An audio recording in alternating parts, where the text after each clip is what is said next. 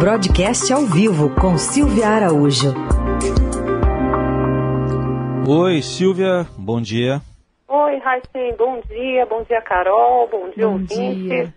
Bom, e saiu a autonomia do Banco Central, né, o projeto que foi aprovado ontem pela Câmara dos Deputados. E como é que isso pode mexer aí com a economia, com o mercado, Silvia?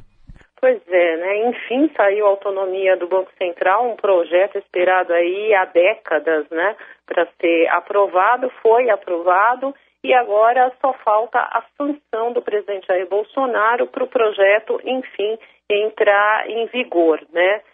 A expectativa é de que o presidente Jair Bolsonaro indique, porque depois da sanção ele vai indicar o novo presidente do Banco Central, mas a expectativa é que ele indique o próprio presidente que está à frente do BC hoje, que é o Roberto Campos Neto. O que significa a autonomia do Banco Central?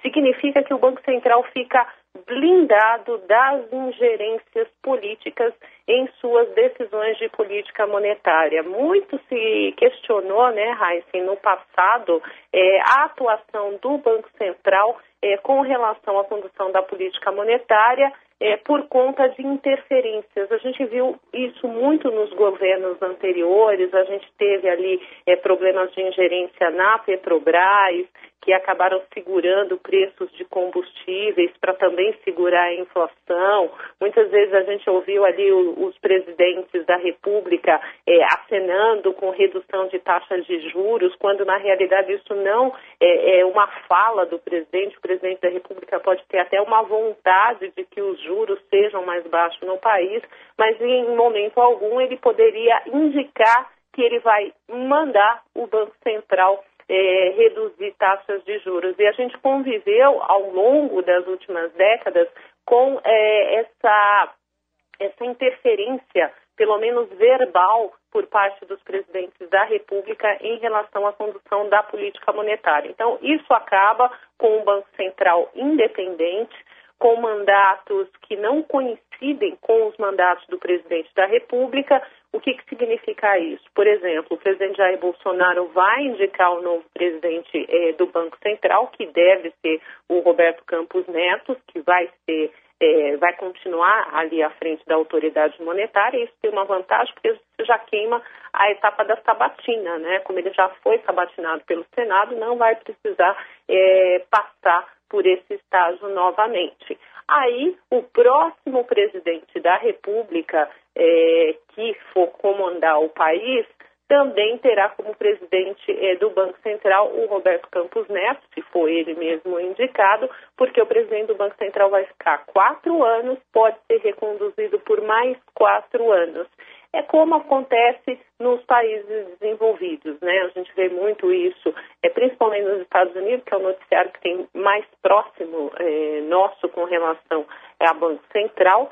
A gente viu isso muito nesse governo do Trump, né? Que o Trump brigou muito com o presidente do Banco Central americano, mas o Banco Central americano ali sempre firme e forte nas suas políticas monetárias. Então, o principal ganho dessa independência do Banco Central é que o Banco Central passa a ser blindado das ingerências políticas.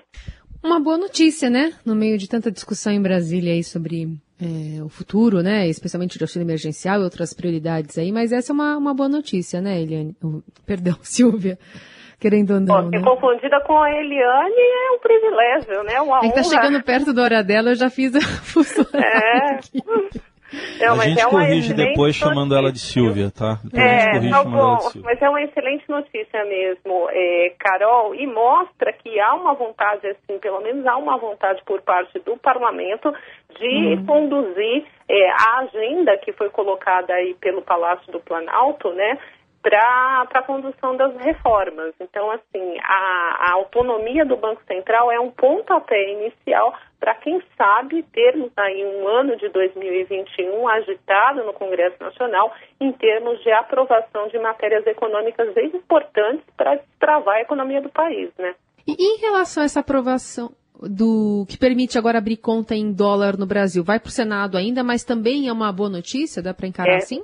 Essa é uma boa notícia também, né, que é o projeto de lei cambial que foi aprovado. Então, o Arthur Vira, o presidente da Câmara, já aproveitou aí que passou a autonomia do Banco Central, já engatou com esse PL também, que corresponde às novas regras cambiais, que no limite vai permitir com que as pessoas possam abrir conta em dólar. Isso também é um anseio do atual presidente do Banco Central, Roberto Campos Neto. Eu lembro que há um ano atrás eu fiz uma entrevista com ele, junto com alguns colegas ali de Brasília, e ele falou sobre que ele gostaria muito de terminar o seu mandato com essa possibilidade, com um encaminhamento da conta cambial, né? Que é você, né, um brasileiro, poder ter uma conta em dólar. Então, a flexibilização também dessas regras cambiais, elas são muito importantes para o país, elas são muito importantes no relacionamento com os outros países, na questão de remessas cambiais, aquelas contas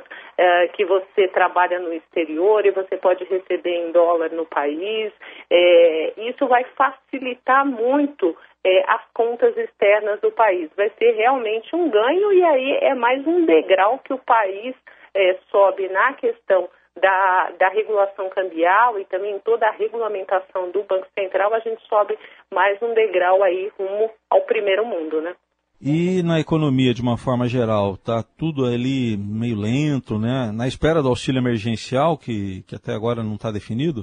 Pois é, né, Raíssa, a gente já teve reflexos aí do auxílio emergencial de R$300, a última parcela de R$300 no mês de dezembro. Ontem saiu os dados, né, saíram dados do varejo, e esses dados do varejo mostraram o seguinte: no mês de dezembro o varejo recuou 6% em relação a novembro. E a gente lembra que dezembro foi o último mês do auxílio emergencial, e foi um auxílio emergencial pago na cifra de R$300. Então, uma das razões para essa queda de consumo no último mês do ano passado foi justamente as pessoas com um auxílio menor, que a gente lembra que lá nos primeiros meses do auxílio ele era de R$600, e as pessoas que receberam essa parcela de R$300, sabendo que o benefício terminaria no final do ano passado e não tinha nenhuma sinalização de continuidade nesse ano, muitas pessoas seguraram o consumo.